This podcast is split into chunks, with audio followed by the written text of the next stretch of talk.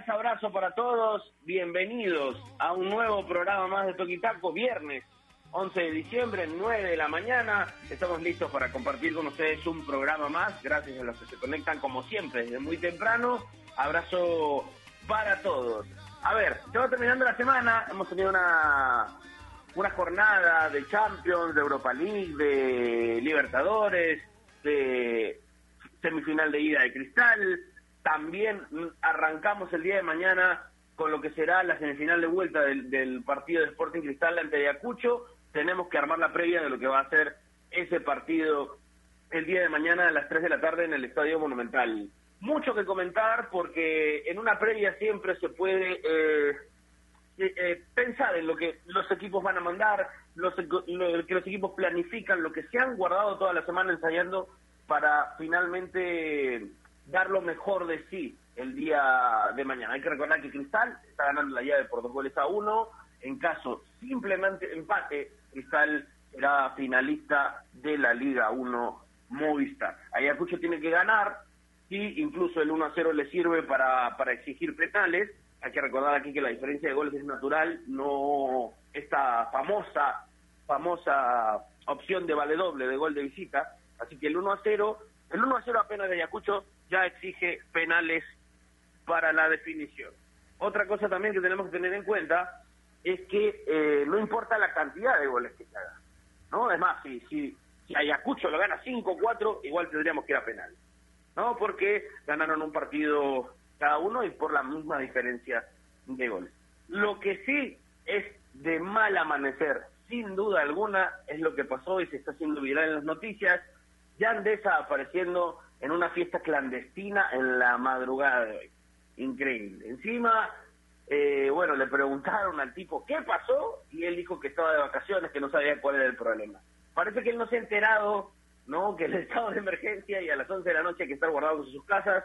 Él no, él dijo que está de vacaciones. Pero bueno, a veces da risa ya comentar estos temas, a veces uno no entiende cómo es que esto puede ser verdad, ¿no? Que puede ser serio. Es un jugador de fútbol que se le sigue dando oportunidades. Es más, existe la famosa volada por ahí de que Universitario está interesado en esa. Esas oportunidades que se le pueden dar a jugadores que no se preocupan por su bienestar, ni por el bienestar del resto, ni por el bienestar de su carrera, andan como locos en la calle. Realmente, realmente es decepcionante, realmente es decepcionante. Pero bueno, eh, tenemos que arrancar el programa. Voy a saludar a Bruno Rosina hoy. Tenemos la previa de lo que va a ser el Ayacucho Cristal. Bruno, ¿cómo estás? Buenos días. Hola Gustavo, ¿qué tal? ¿Cómo estás? Este, agradezco mucho el saludo sin, sin, la escribencia de Martín, que normalmente eh, yo me saco los audífonos hasta que termina su saludo, eh, que dura como 15 minutos. Este, así que es una, una paz empezar el programa el, el viernes así, pero bueno, un, abrazo para todos, por supuesto para todos los amigos que nos escuchan otro día más. Eh, sí, yo creo que bueno, la, mañana, mañana, ¿no? Mañana por fin, por fin sabremos quién va a ser el rival de Universitario en la final de la Liga Movistar, eh, de la Liga 1 Movistar 2020.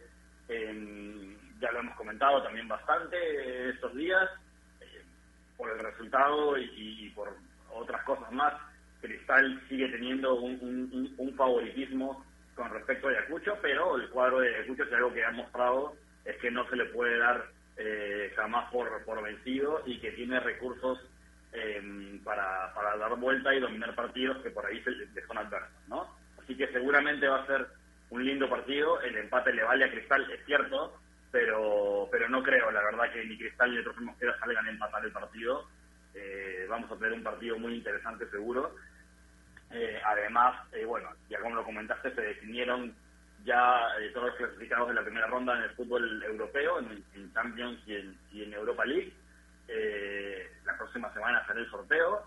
Y bueno, este fin de semana también hay un partido interesante para ver, ¿no? Que otra vez, así como, como el día del Cristal Ayacucho de la serie me coincidió con el partido de la Leti en Champions, eh, mañana me coincide también con el, con el Real Madrid Atleti a la misma hora, ¿no? Así que otra vez me tocará ver eh, los partidos este, con dos pantallas eh, a la vez, ¿no? Sí, sí, bueno, esto de que el fútbol además se juegue todos los días te, da esa sensación de que, y, la obligación de que tienes que tener dos pantallas como mínimo, ¿no? Eh, es cierto, hay un Madrid Atlético de Madrid justo a las 3 de la tarde, eh, entre otros partidos de Bundesliga y Premier, además, como siempre, los fines de semana, así que habrá que estar a dos televisores. ¿Cómo estás, Naida Aliaga? Buenos días. Eh, armamos esta previa de lo que va a ser el Sporting Cristal Ayacucho. Realmente hay que jugar, la llave no está cerrada, es una gran posibilidad. Es cierto que Ayacucho tiene algunas bajas que le puede costar Murrugarre la expulsión, sin duda, tiene afecto dentro de lo que es el medio campo, por ahí que Papa lo juega. Lo cierto es que es un partido en el que todo está abierto y todo puede pasar. Alita, ¿cómo estás? Buenos días. ¿Qué tal, Gustavo? Buenos días. El saludo para ti, para Bruno y también para Javi que nos va a acompañar hoy. De la misma forma, a todas las personas que se conectan con nosotros. Y sí, vamos a hablar de la previa, ¿no? De este partido que es tan importante para nuestra Liga 1 con la semifinal de vuelta entre Ayacucho y Sporting Cristal, o Sporting Cristal y Ayacucho, porque no hay localidades, hay que decirlo, no vale el gol de visita, todo ese torneo es distinto, un formato distinto y nadie es local. Sí, Ayacucho que tiene bajas importantes, ¿no? Montes, Minaya, Murrugarra que está expulsado. Lo de Montes aún no está confirmado. Es más, Ameli declaró y dijo que lo pueden esperar y que podría entrar en la nómina para el sábado, para mañana. Así que a Montes lo van a esperar hasta el final. Pero si Ayacucho termina clasificando a la final, haría una hazaña, ¿no? Con todos estos lesionados que son piezas tan importantes y ahora más que nunca vamos a ver de qué está hecho Ameli y, y, qué es lo que puede hacer, porque el equipo, además de dejar todo en la cancha, necesita de la mano del DT, ¿no? Para poder plantear muy bien el partido con todas estas bajas. También, eh, Gustavo, quería empezar con noticias de fútbol femenino, porque hay todo un enredo. El IPD informó que los entrenamientos presenciales en el fútbol femenino regresaban. Nosotros aquí en Topitaco lo hablamos y lo celebramos. Y esto lo había hecho a través de un comunicado en sus redes sociales y también un representante del IPD en una entrevista confirmó la información. Pero ¿qué es lo que pasa? La federación luego de esto jamás se pronunció y el IPD procedió a eliminar el tuit. Simplemente eliminaron el tuit que ya había tenido más de 500 retweets, eh, difusión en medios, lo eliminaron. Y muchas páginas que cubren el fútbol femenino tomaron captura de esto, lo denunciaron, hubieron algunas entrevistas, una delegada de municipal del equipo femenino habló y dijo que no hay nada concreto, pero que el comunicado quedó en la nada y las declaraciones quedaron en el vacío. Y saben cómo se excusaron una hora después eh, la gente del IPD y de la federación. Dijeron simplemente que hubo un error de tipeo y una mala interpretación me parece una burla y una vergüenza que haya pasado esto para las chicas, una falta de respeto, porque con esto también existen 14 equipos que están en calidad de aceptados por la Liga Femenina y 10 de ellos hace unos días le enviaron una carta a la federación solicitando el retorno a los entrenamientos y esto aún no tiene respuesta. Entonces, es una burla, lo vuelvo a decir, y me parece una vergüenza y una falta de respeto para las chicas que simplemente se excusen diciendo que hubo un error de tipeo y que lancen un comunicado oficial y que también haya personas autorizadas hablando de algo para que después quede en nada, Gustavo. Es por eso que quería empezar con todo este enredo de fútbol femenino. Las chicas merecen respeto. Si queremos igualdad, se les debe tomar de la misma forma. Esto no puede volver a pasar. Y con una noticia más feliz, porque si no me voy a amargar en todo el programa, hay noticias de polideportivo, porque hay dos hermanas gemelas, su nombre, ellas se llaman Rafaela y Fernanda Munar, han destacado en el Sudamericano Juvenil de Badminton Lima 2020. Fernanda Munar logró la medalla de oro en damas individuales sub-17 al vencer 2-0 a Erika Bolosaba. Y luego Rafaela en dobles junto a Adriano Viale ganó la presea de oro. En la categoría, ya lo decía, dobles mixtos. Así que son un orgullo para todo el país y que sigan los éxitos para ella. Genial, Air. Bueno, la explicación del fútbol femenino. A ver, ayer realmente nos sorprendimos con, con, la información que llegaba y este error de tipeo. No se puede reducir o resumir un problema de esta magnitud con un error de tipeo, ¿no? Es increíble que, a estas alturas, cuando más correcto y más puntual se debe ser, con menos errores, eh, pasen esta clase de cosas. Pasen esta clase de cosas. Y, justamente dices, hablando de la igualdad que buscamos, esto lo que hace es empeorar la situación, dejarla mal parada, eh, la situación en general, eh, la incomodidad de, de, las deportistas además, de las jugadoras. Creo que esto se debe ver con mucho mejor orden, con mucha más responsabilidad. No se puede resumir un error de tipeo. E, e, es, es, increíble, ¿no? Es, es absurdo. Es absurdo de, de todas formas. Bueno, vamos a seguir conversando. Hoy nos acompaña, es un placer como siempre darle el saludo a Javi Sáenz que está con nosotros. Tenemos la previa del Sporting Cristal Ayacucho, Ayacucho Cristal. Queremos saber qué opina él, que siempre ha estado un poco más cerca. Se va llegando a la parte final del, torneo de, la Liga 1, se va terminando ya el torneo para nosotros. Así que nada como, como tener la opinión cercana de Javi. Javi, ¿cómo estás? Buen día. Parece que Javi todavía... Sí, me parece que Javi no Hay que contestarle a Javi. Hay que contestarle a Javi. Pero bueno, hay que, hay que, hay que esperarlo, Javi, seguro está preparando la info como siempre y siempre está acompañándonos. A ver, hay unas declas, hay unas declas, Bruno, que se dieron eh, ya con previa a lo que va a ser este encuentro, este esta semifinal de vuelta, eh, donde Mosquera habla de la calidad de los entrenadores nacionales y creo que aquí también lo hemos comentado, lo hemos conversado muchísimo. Tal vez este puede ser el año en muchos ¿no? Sobre todo en, esto, en este siglo, si es que se puede decir, donde los técnicos peruanos han hecho un mejor trabajo en general, ¿no? Eh, no sé si opinas lo mismo, creo que igual en los programas hemos estado hablando mucho de del nivel de juego, además, que han demostrado los entrenadores peruanos, ¿no? Sí, eh, totalmente de acuerdo con, con, con Mosquera y, y, como dices bien, lo hemos comentado acá, ¿no? Yo mismo lo, lo, he comentado. Creo que este año lo mejor que nos ha dejado dentro de lo extraño y bueno y dentro de todos los insabores que puede haber tenido eh, a nivel futbolístico, creo que lo, lo, que para mí lo más positivo de todo el año es el rendimiento de, de los técnicos peruanos. ¿no? Ha habido muchos entrenadores peruanos eh, haciendo las cosas muy bien, con el plus de que ha sido un año muy difícil, ¿no? Lo, cual para mí habla de alguna manera de la capacidad de, de, de, los, de los técnicos peruanos para dirigir y encontrar soluciones en tiempos de crisis, ¿no? en tiempos de escasos recursos, en tiempos de, de, planilla, de plantillas, por ahí con preocupaciones por, eh, económicas por el futuro, por falta de pago, más, más luego eso, ¿no? El tema, por ejemplo, de, todos los equipos de fuera de Lima, que todo el tiempo se dice, ¿no? Que no, sí, es que si no fuera por la altura, que si no fuera por el sol, que si no fuera por no sé qué. La verdad que todos esos equipos han hecho un gran torneo jugando fuera de casa eh, lo cual también habla pues de que justamente siempre ha habido una especie de subestimación a ciertos técnicos, ¿no? Eh, porque ya se ve que, que, en Lima pueden competir con los equipos con, con, mayor presupuesto, con, con, mayor infraestructura. Así que eh, coincido totalmente con el, con el profe Mosquera, hay muchos nombres y algunos quizás no, no están en el podio, no van a estar en la foto final, porque al final van a ser muy poquitos, pero, pero aún así eh, han hecho cosas muy meritorias, ¿no? El caso de Teddy Cardama con Boys, el caso de, Chino Rivera con, con Muni, el caso del profe Rebollar con Alianza Universidad, que tuvo un inicio de torneo hasta que llegó la pandemia espectacular, y bueno, y luego los, los más evidentes, porque, porque finalmente han conseguido colocar a sus equipos en lo más alto, ¿no?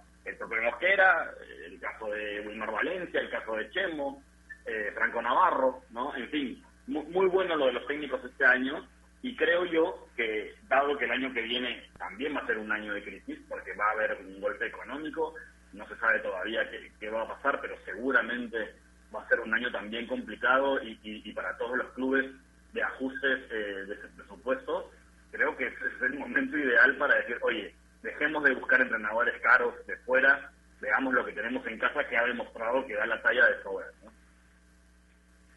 De acuerdo, de acuerdo completamente. Por ahí eh, a ver, no quiero que suene mal, ¿no? Pero muchas veces hemos elegido a los técnicos peruanos como últimas opciones, ¿no? Cuando, cuando por ahí el entrenador que se planificó o el que se ofreció a algún club, eh, extranjero y demás, eh, se ha elegido muy tarde, ¿no? Como, como el plan B. Y, y, creo que este año ha servido para demostrar que los técnicos peruanos tienen un nivel bastante bueno y que pueden asumir cualquier responsabilidad en la situación que estén en la tabla, en la digamos, en la dificultad que pueda tener el equipo, porque sabemos que nuestro fútbol, sobre todo nuestro fútbol, nuestro accidentado geográficamente, eh, tenía esto de que los técnicos por ahí les iba mejor en altura, algunos técnicos por ahí le iba mejor con el calor. Bueno, esto queda desterrado sabiendo que los entrenadores peruanos han hecho un buen trabajo este año, y en Lima, todos. Entonces, eh, ya, ya hay que, hay que tener un poco de, mayor valoración y mejor valoración. No estoy diciendo que, que, tenemos que estar, que, contratar en de técnicos extranjeros, además, no, creo que siempre hay que tener un buen nivel y una coordinación de, para elegir al menos al entrenador. De hecho, Nair, cuando, cuando Mosquera estuvo hablando acerca de esto también, criticó un poco la, la cuestión de Alianza Lima, ¿no? Porque le preguntaron acerca del descenso de Alianza y él dijo que está muy triste por Alianza, porque la mayoría de su familia había sido hincha, porque él había dirigido, eh, pero considera que le dieron la espalda al estilo de juego de Alianza.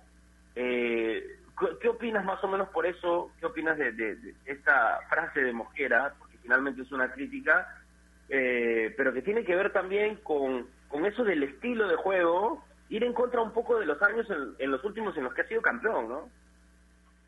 Sí, primero que Mosquera, además de ser un gran DT, tiene un talento para poder declarar y hacer llegar el mensaje. La verdad que es una persona muy inteligente dentro, en el partido y post partido cuando tiene que declarar siempre preciso. Yo creo que, que él ya, ya va anticipando, todas sus declaraciones eh, son adredes. Creo que, que él ya va analizando qué le pueden preguntar y él ya tiene algo concreto y es por eso que siempre lanza todas esas frases y, y todas las cosas que, que, dan mucho que hablar. Es más, recordaba que post partido Ayacucho Sporting Cristal hablaba de la tinca, ¿no? Y, que, que si él tuviera este poder de poder eh, conocer qué puede pasar en un futuro ya sería millonario y estas cosas. Sobre Alianza Lima, creo que es cierto lo que dice. Eh, hablábamos mucho del estilo de juego de Alianza Lima cuando llega Mario Salas y cambia todo con esto de querer tocar, salir tocando y tener la pelota y veíamos cómo los jugadores de un momento a otro tenían que tener otro chip,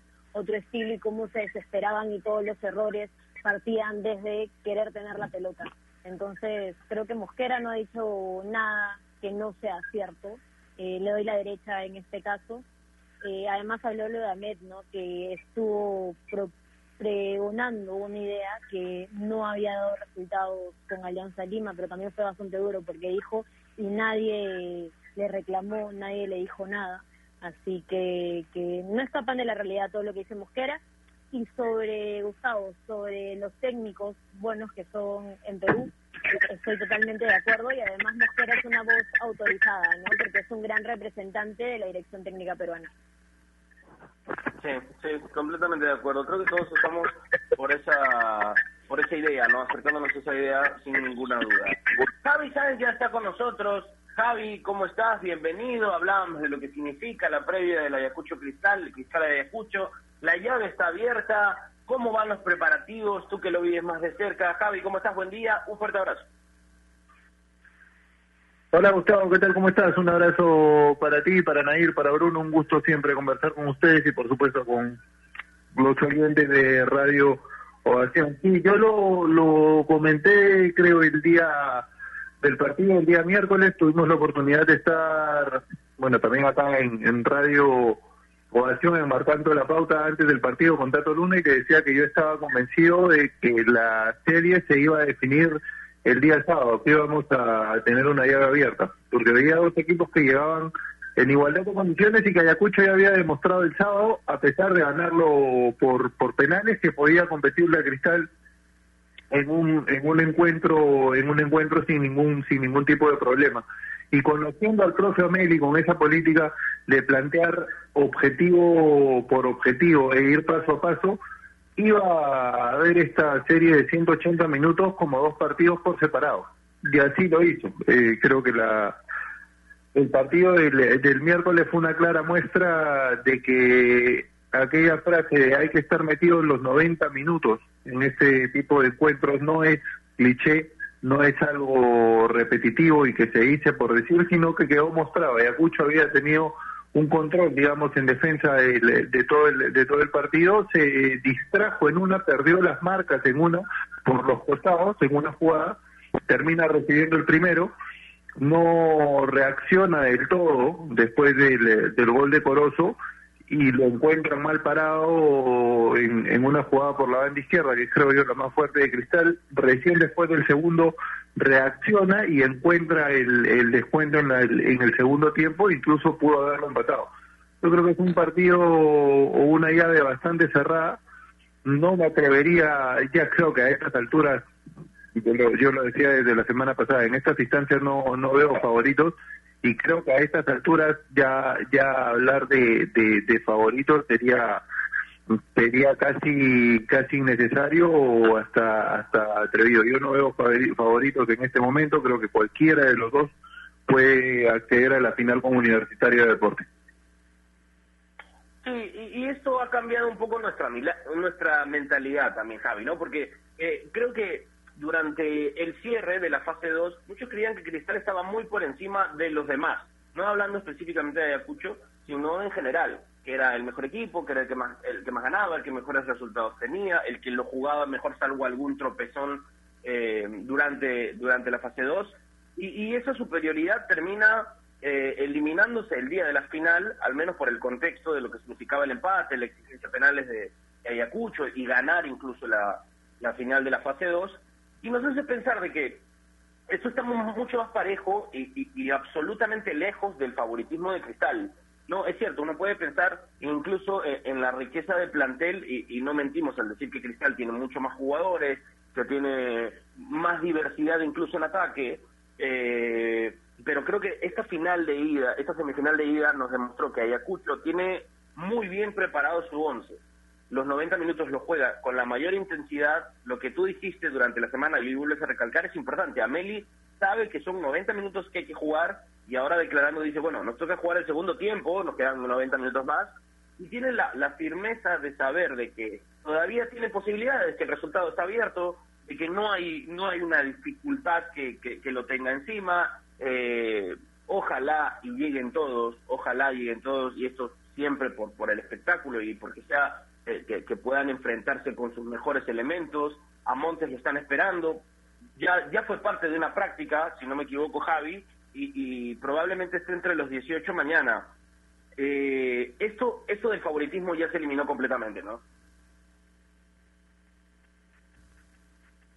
Sí, yo creo que sí. Es que la, la verdad yo no, no me atreví a hablar en ningún momento de, de Cristal como favorito ni antes del partido del cierre de la fase 2 porque me parece que en este tipo de instancias donde son 90 minutos, eh, un alargue y penales, en el caso de la, de la final de la fase 2, y luego dos partidos únicos, eh, el, el favorito, y definiendo lo que se define con la presión que hay, con, con la motivación que puede generarle a, a, un grupo que ha trabajado todo el año, con la dificultad extra ahora de la, de la pandemia que pasamos, hablar de favoritismos es muy complicado. O sea, la, la, motivación, por un lado, y, la presión que se siente tipo, en este tipo de encuentros hacen que sean dos partidos totalmente aislados. Además, ya se habían enfrentado estos dos equipos en la, en la fase 1 y Ayacucho tuvo la oportunidad de irle ganando a Cristal.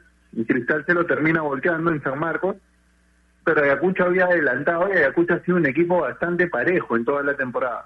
Definitivamente, Cristal, si es que hablamos del tema nombre, de trayectoria de recorrido, podía aparecer en el papel como, como, como mejor en, en, teoría.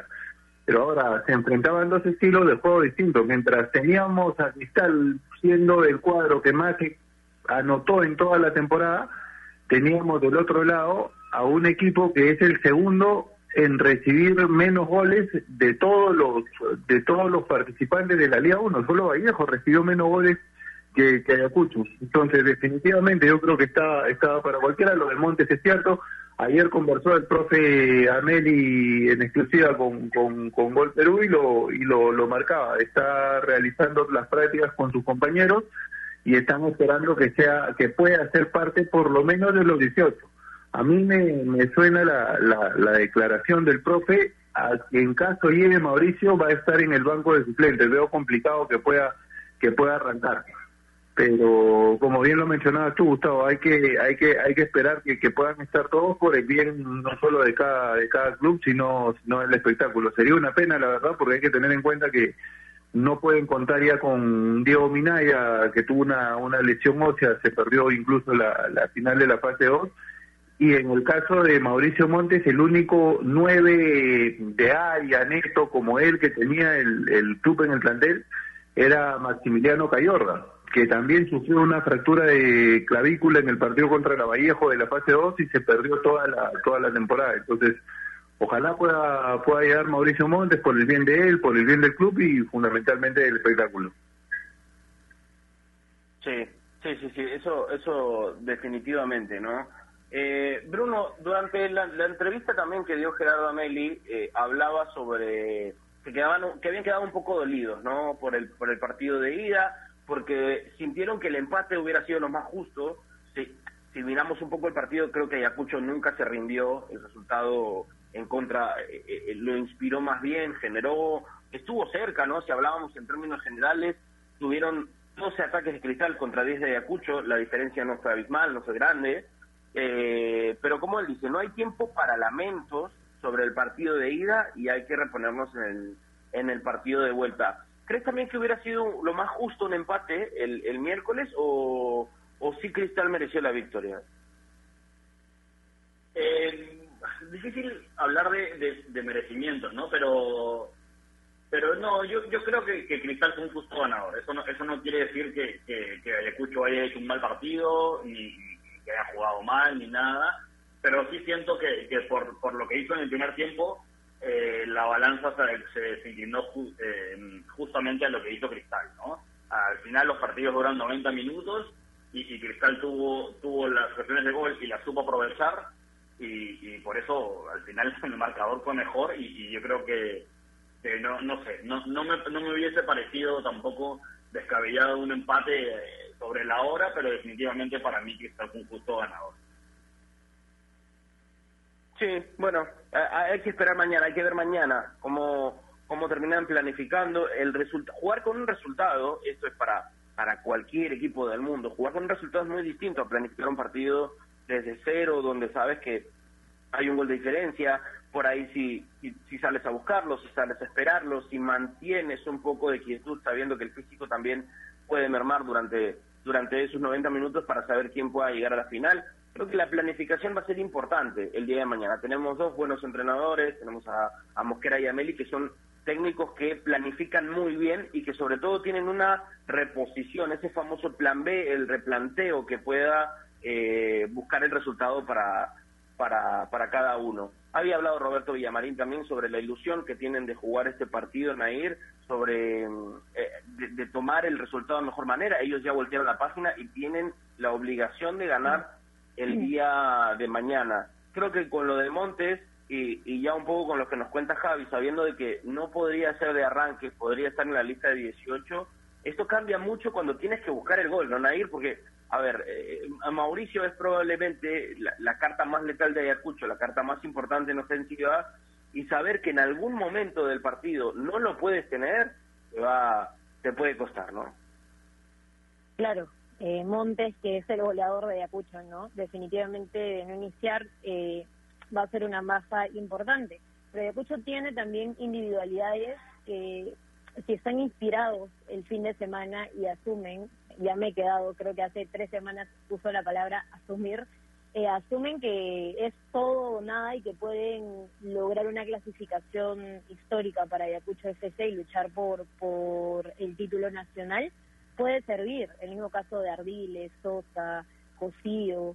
Entonces, tiene, tiene cambios para que no se pueda sentir mucho la ausencia de Montes. Yo creo que finalmente va a ser un trabajo en equipo y lo que y, quien haga mejor las cosas va a tener la, el pase a la final. Yo también creo que no nos vamos a atrever a dar como favorito a Sporting Cristal o Ayacucho. Creo que la llave está abierta para cualquiera de los dos y puede pasar cualquier cosa, desde los 11 que van a salir a la cancha y también el planteo de los DT. Creo que por ahí también va a haber un duelo aparte entre Roberto Mosquera y Ameli, que son grandes DT y que se van a enfrentar también como algo extra, ¿no? Para ver quién pone el mejor once, a quién le sirve los cambios también, y va a ser un partido muy bonito el del fin de semana. De acuerdo, de acuerdo. Bueno, vamos vamos cerrando un poquito esta previa, nos vamos a ir a una pausa rapidísima para seguir con el programa aquí en Toquitaco, pero no se olviden que si van a comprar un televisor, un televisor Smart, sobre todo para ver mañana la semifinal de vuelta, para tenemos el clásico de Manchester también, tenemos el, el clásico de Madrid, bueno, mucho para ver. Ya saben, con AOC es posible. Después de la pausa también tenemos algo que nos va a contar Bruno Rosina. Nos vamos entonces a la pausa brevísima, ya regresamos. AOC, la marca que te trae un producto de calidad al precio correcto, color, definición y tecnología. Todo lo que buscas está en un televisor AOC, con garantía y servicio técnico a nivel nacional. Con AOC es posible. ¿Es el voto obligatorio la mejor opción? ¿La inmigración ha aumentado la delincuencia? ¿Tenemos al Congreso más impopular? A veces la cantidad de información que recibimos deja más dudas que otra cosa. Nosotros nos dedicamos a resolverla. Entérate de más en enterarse.com. Enterarse. Sabes más, decides mejor. Mundo del deporte está lleno de temas que nadie se atreve a tocar. Nosotros tenemos la misión de hacerlo. Investigar a fondo para darle explicación a los problemas es nuestra obligación. Marcando la pauta, de lunes a viernes a las 2 de la tarde por Radio Ovación, la emisora deportiva del Perú. Los zorros quieren seguir haciendo historia en la Liga 1 Movistar y se juegan la chance de llegar a la final. Los rimenses golpearon en el partido de ida y ven de cerca el sueño de una nueva estrella. Ayacucho FC, Sporting Cristal, con la narración de Jaime Guerrero y los comentarios de Diego Rebagliati. Semifinal vuelta, sábado 12, 2 pm, solo por Gol Perú. Canales 14 y 714 de Movistar TV.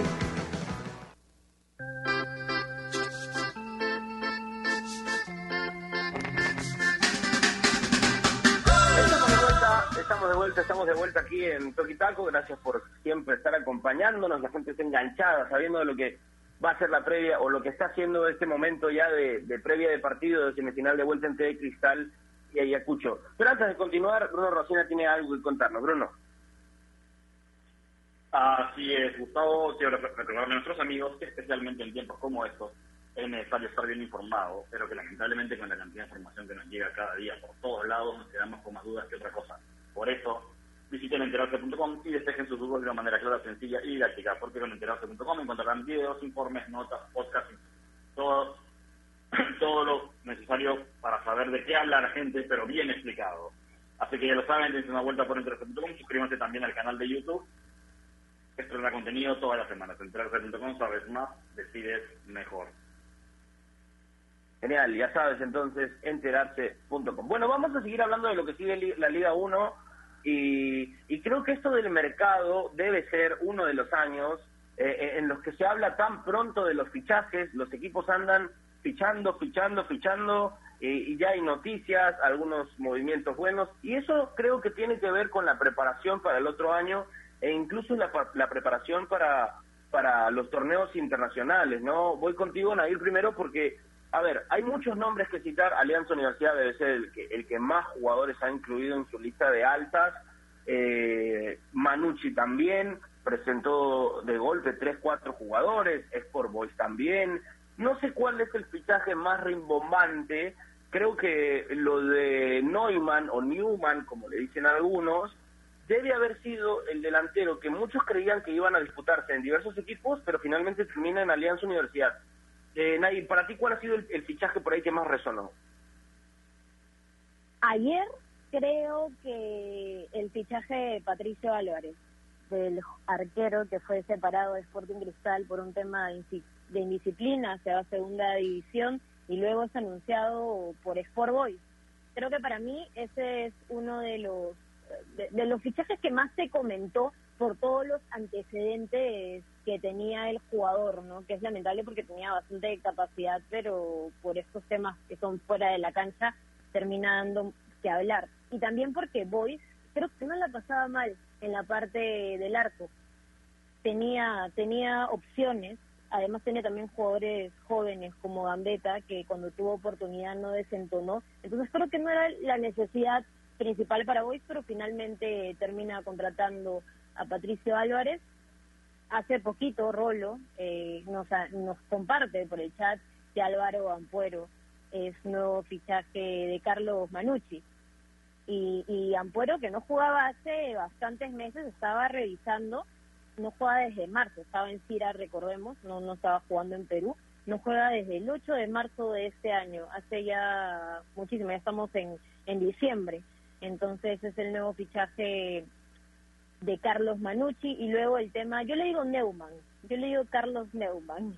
Tú mencionaste dos formas de, de, decirlo, yo le digo Neumann y que seguramente pensé que, que se iba a hablar de muchos más equipos y que no iba a ser tan pronto, pero finalmente Alianza Universidad anuncia eh, el fichaje. Eh, tenemos también eh, el caso de Rabanal, que deja Municipal para jugar en Manucci eh, Renzo Alfani, que también se va a jugar a Manucci, y aquí me apunta muy, muy, muy bien, muy bien eh, Rolo, porque me parece que dice que Ampuero iba a, Alianza Universidad, si me corriges, y es a Carlos Amanucci, así que un lapsus aquí de, de tantos fichajes que hay en estos últimos días. Acá tenemos eh, Alianza Universidad, los nuevos nombres que están sonando, Damián Ismodes, Jair Córdoba, Edison Chávez, Víctor Peña, Jonathan Ávila, Renato Espinosa, Diego Manicero y Carlos Neumann, como lo decíamos hace un ratito, y Esfor Huancayo, también tienen nombres como Jason Reyes, Javier Trauco,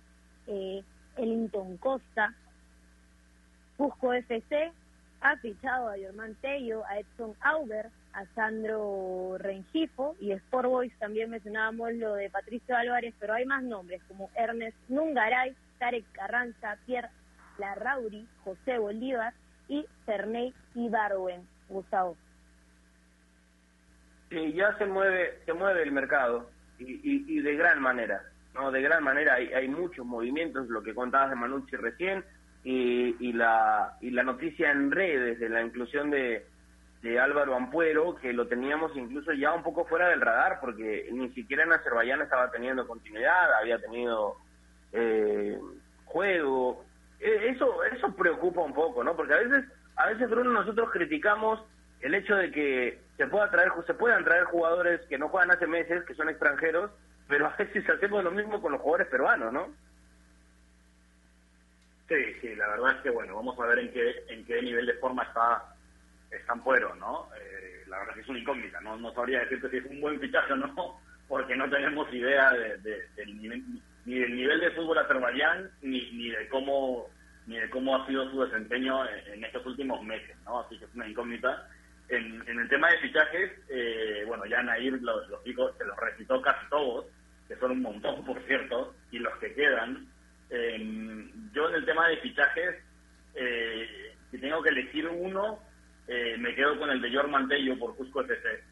Este, me parece que, que de todos los que se han movido, la mayoría me parecen fichajes menores, en el sentido, no por el nivel de los jugadores, sino que son fichajes que, que quizás no vayan a, a, hacer a su equipo que dé un salto de calidad, sino que van a ser simplemente refuerzos. El caso de John Mantello, por ejemplo, creo que sí podría darle un, salto de calidad al Cusco FP, por eso me parece por ahí el más destacado. Pero yo, para mí, lo mejor de este mercado o, lo más llamativo o lo más clave para mí no ha sido un fichaje sino una renovación, ¿no? Eh, y es la renovación de Ariel Ayarza por, por Cinciano. Creo que es el mejor fichaje que va a hacer Cinciano de aquí hasta el próximo año, haber renovado el panameño y, y, podría crecer mucho el equipo eh, con él, ¿no? En el, en, el, en el rubro de rumores, ya que estábamos hablando de, de, de, fichajes y tal, eh, bueno, se, se viene rumoreando hace varios días la posible llegada de Carando a Municipal suena fuerte, todavía no hay nada concreto, pero sería un fichaje muy interesante para, para los ediles. Y hoy leí la noticia también de que Bernardo Cuesta, que está en México, pero que no, no anda jugando, no anda jugando, no está contento, no tiene minutos, eh, suena para Manucci, por ejemplo, que me parece que también sería un fichajazo, ¿no? Son rumores, evidentemente, pero eh, a ver a ver si se hace. Sí, claro, e, es que ya empiezan los fichajes, los movimientos y los rumores, ya los, los jugadores también creo que no solo analizan la oferta como posibilidad económica, sino también exposición, a ver si van a jugar algún torneo internacional.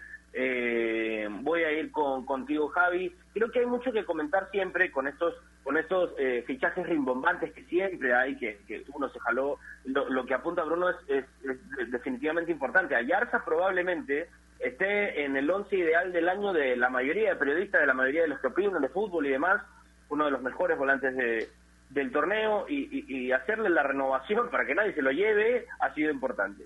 Eh, a ver, pero también hay que criticar. Este, este Ferney Barwen, que llega a Boys, por ejemplo, eh, jugó por última vez en el 2019 seis partidos. Seis partidos en el 2019, este año no tiene idea de lo que es jugar y, llega como, como fichaje de Boys.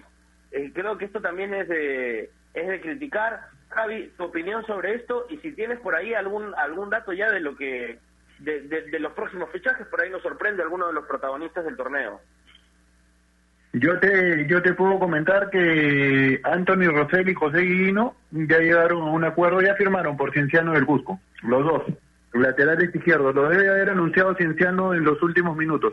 Hablé con, con ambos eh, ayer y bueno, ya lo puedo contar ahora que creo ya, ya es oficial. Me, me decían que ya estaba todo, todo arreglado con Cienciano, lo cual me sorprendió porque eh, habían tenido un año, digamos, regular en cuanto a participación y, positivo tanto Luis Trujillo como como Yair Reyes, eh, que contrate el equipo dos laterales izquierdos y, el que no se haya anunciado la renovación de ninguno de los dos anteriores, eh, sino únicamente de Ferreira, de Ayarza, de Ferreira y de Ugarriza, hace pensar que no van a contar eh, con Trujillo y con Deyair.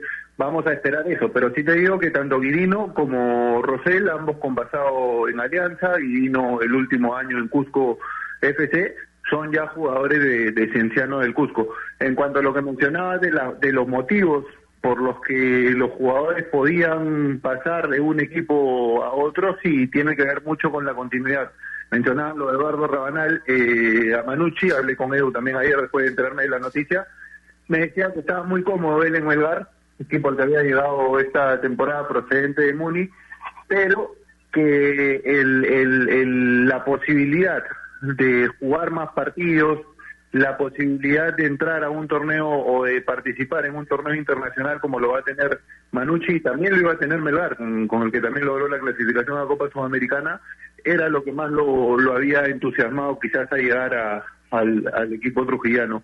Y finalmente, lo, lo decía Nair hace un momento y estoy de acuerdo con ella, me sorprendió mucho lo de Patricio Álvarez, no porque no tenga capacidad, siempre demostró que, que al menos para mí es uno, uno de los, fue uno de los mejores arqueros del, del, del torneo en el año 2018, tuvo una muy buena participación la temporada pasada, creo que se pueden discutir algunas de sus de sus cualidades en el arco como la la salida a cortar algunos balones aéreos pero después bajo los tres palos fue un arquero muy seguro. Pero quizás Boris en ese aspecto no tenía tanta necesidad. Eh, te doy un dato que, que puede graficar o ser un botón de, de la muestra tenía el más alto porcentaje de penales atajados y había utilizado a sus tres arqueros, cuatro Medina, uno Jeremy Aguirre y uno Bambeta. O sea, sus tres arqueros participaron en el torneo por distintas circunstancias que ya conocemos y sí, los tres tuvieron buenas actuaciones al punto de atajar penales, incluso. Entonces creo que no era la zona en la que más necesitaba recordarse hoy y en cuanto al caso del colombiano es verdad, o sea, si algo se habló muchísimo, si de algo se habló muchísimo esta temporada en Alianza Lima, eh, por, por tomarlo como, como ejemplo, fue la contratación de jugadores que no tenían continuidad antes de llegar al club. Ya vimos el resultado. Eh, traer un jugador que desde el 2019 no tiene minutos en, en, en primera o en segunda división me parece que es, por decirlo menos, arriesgado. Sí, sí, eh, e, es un riesgo, es una moneda al aire, como, como hablamos muchas veces esa, esa famosa frase, eh, y esto no es con intención de atacar ni de incomodar a nadie, pero pero eh, es importante que, sepamos también a quién fichamos, cómo fichamos para darle el nivel al torneo. Javi, hablando un poco ya de, lo que va a ser la preparación de los equipos, la preparación de los equipos, sobre todo los que van a tener Libertadores, ojo, y, y por qué lo comento, va a ser una de las primeras veces en que el calendario de la Libertadores del 2021 empieza casi, casi a fines de abril. A fines de abril. O sea que hay tiempo para que los equipos se preparen, hay tiempo para los, los equipos fichen, para que los equipos tengan continuidad. También no sabemos cuándo empezará el torneo de la Liga 1, pero seguramente será antes de, de la Copa Libertadores. Yo creo que ese aspecto nos favorece un poco, ¿no? Creo que nos, nos da un poco más de, preparación, Javi, no sé qué piensas tú al respecto, y, y, por eso es que me parece bien que los equipos fichen desde ahorita, porque ya son, son eh, cinco meses por lo menos en que se pueden preparar para, una, para un torneo internacional. Sí, totalmente de acuerdo contigo, Gustavo. Es más, creo que muchas veces el, el, el gran problema de los equipos peruanos en Copa Libertadores era que era que llegaban a la misma acabando la pretemporada y con el torneo local recién empezado. Entonces, sin sin la opción de, de prepararse como como varios de sus rivales. Entonces, definitivamente que los equipos comiencen a reforzarse desde ahora el 2 de enero, cuando comiencen las pretemporadas, o antes, finales de diciembre, yo creo que van a comenzar en la mayoría de los casos el 2, 3, 4, hasta el 6 o 7 de enero.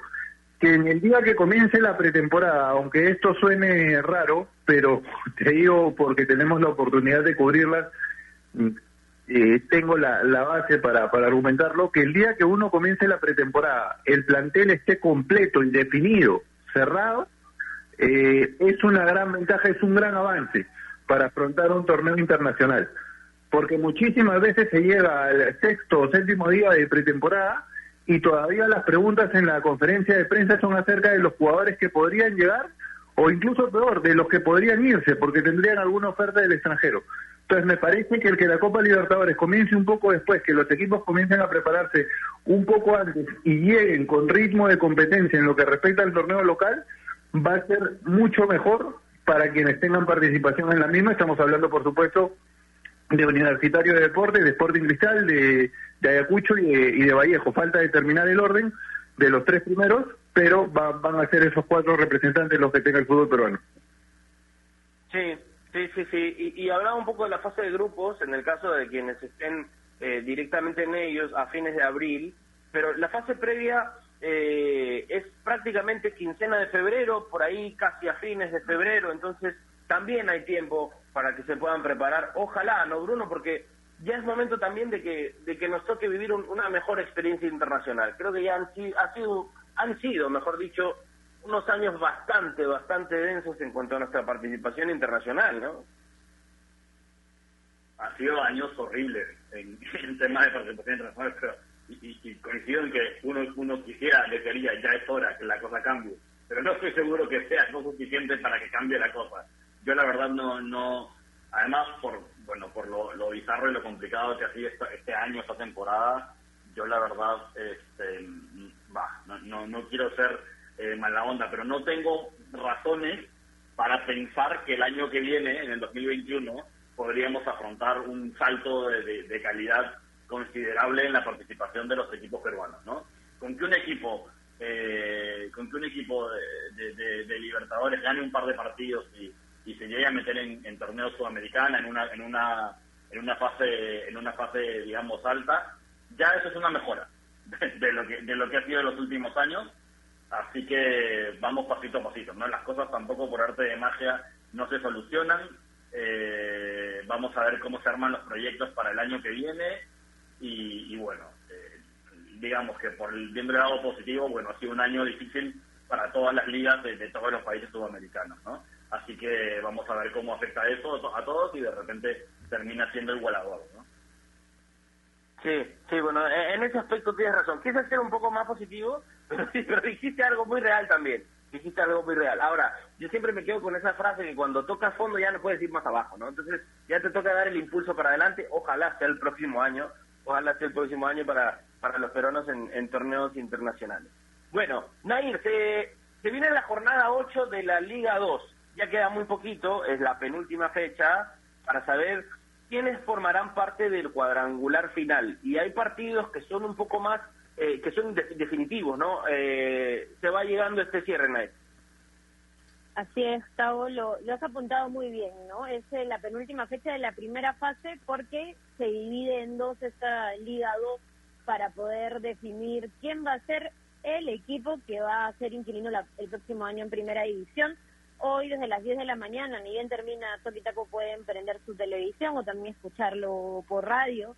Juega Chabelines ante Santa Rosa a las 10 de la mañana, a las 12 y 15 Pirata ante Santos, a las 2 y media Unión Guaral ante Unión Comercio, a las 4 y 45 Alianza Atlético y Comerciantes Unidos y para cerrar la jornada 8 que se termina hoy a las 7 y 15 Juan Aurit ante Deportivo Copsol va primero en la tabla con 17 unidades Alianza Atlético. Solamente tiene que robarle un punto a Comerciantes Unidos y ya puede asegurar su primer lugar tranquilo en la tabla. Unión Guaral tiene dos unidades va segundo. Pirata, Chabelines y Unión Comercio tienen 11 unidades, los tres están empatados, recordemos que cuatro son los que pasan a la siguiente etapa donde eh, se van a enfrentar por un cupo para la primera división del próximo año, Gustavo. Genial, genial, genial Nair, así que ya saben, todos los que se quieren enganchar con la Liga 2, eh, vamos seguro a estar comentando el día lunes también qué, qué pasa con, con los puestos, qué pasa con los resultados.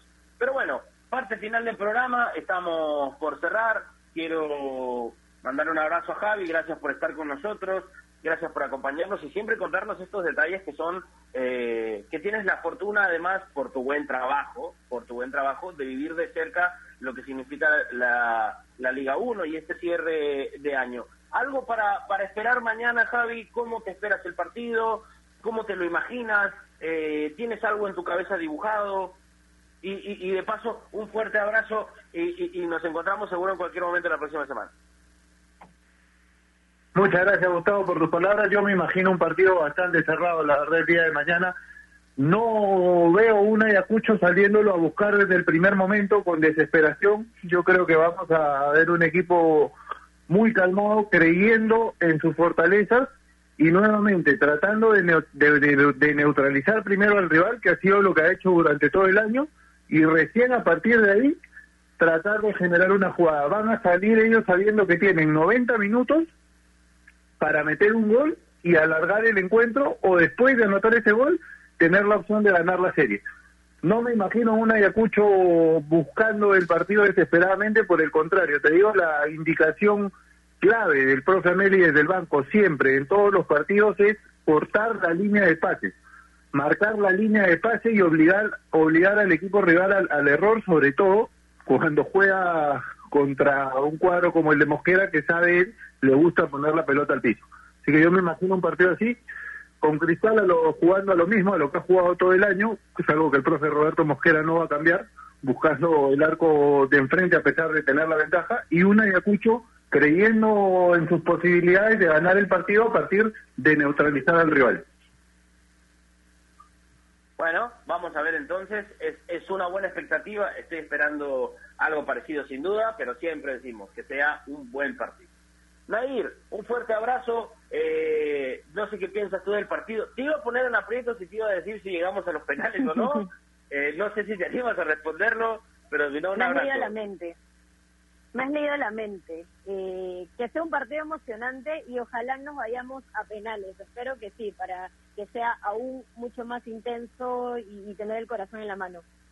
Para mí sería ideal que nos vayamos a penales, espero, o sea, si el sábado me van a soltar los hinchas de Cristal y Ayacucho, que seguro van a querer definir todo en la cancha dentro de los minutos, pero no, yo espero que nos vayamos a penales, les mando igual un gran abrazo porque sé que ya llegamos a la parte final. Gracias Javi por siempre acompañarnos en el programa, para Bruno también el abrazo, para ti Tavo y para todas las personas que siempre nos acompañan. Gracias, gracias Naesi, es que los penales son lo más injusto a veces para definir, pero es lo más emocionante, una de las cosas más emocionantes del fútbol. Nos vamos, Bruno, un fuerte abrazo. El partido de mañana, tu expectativa.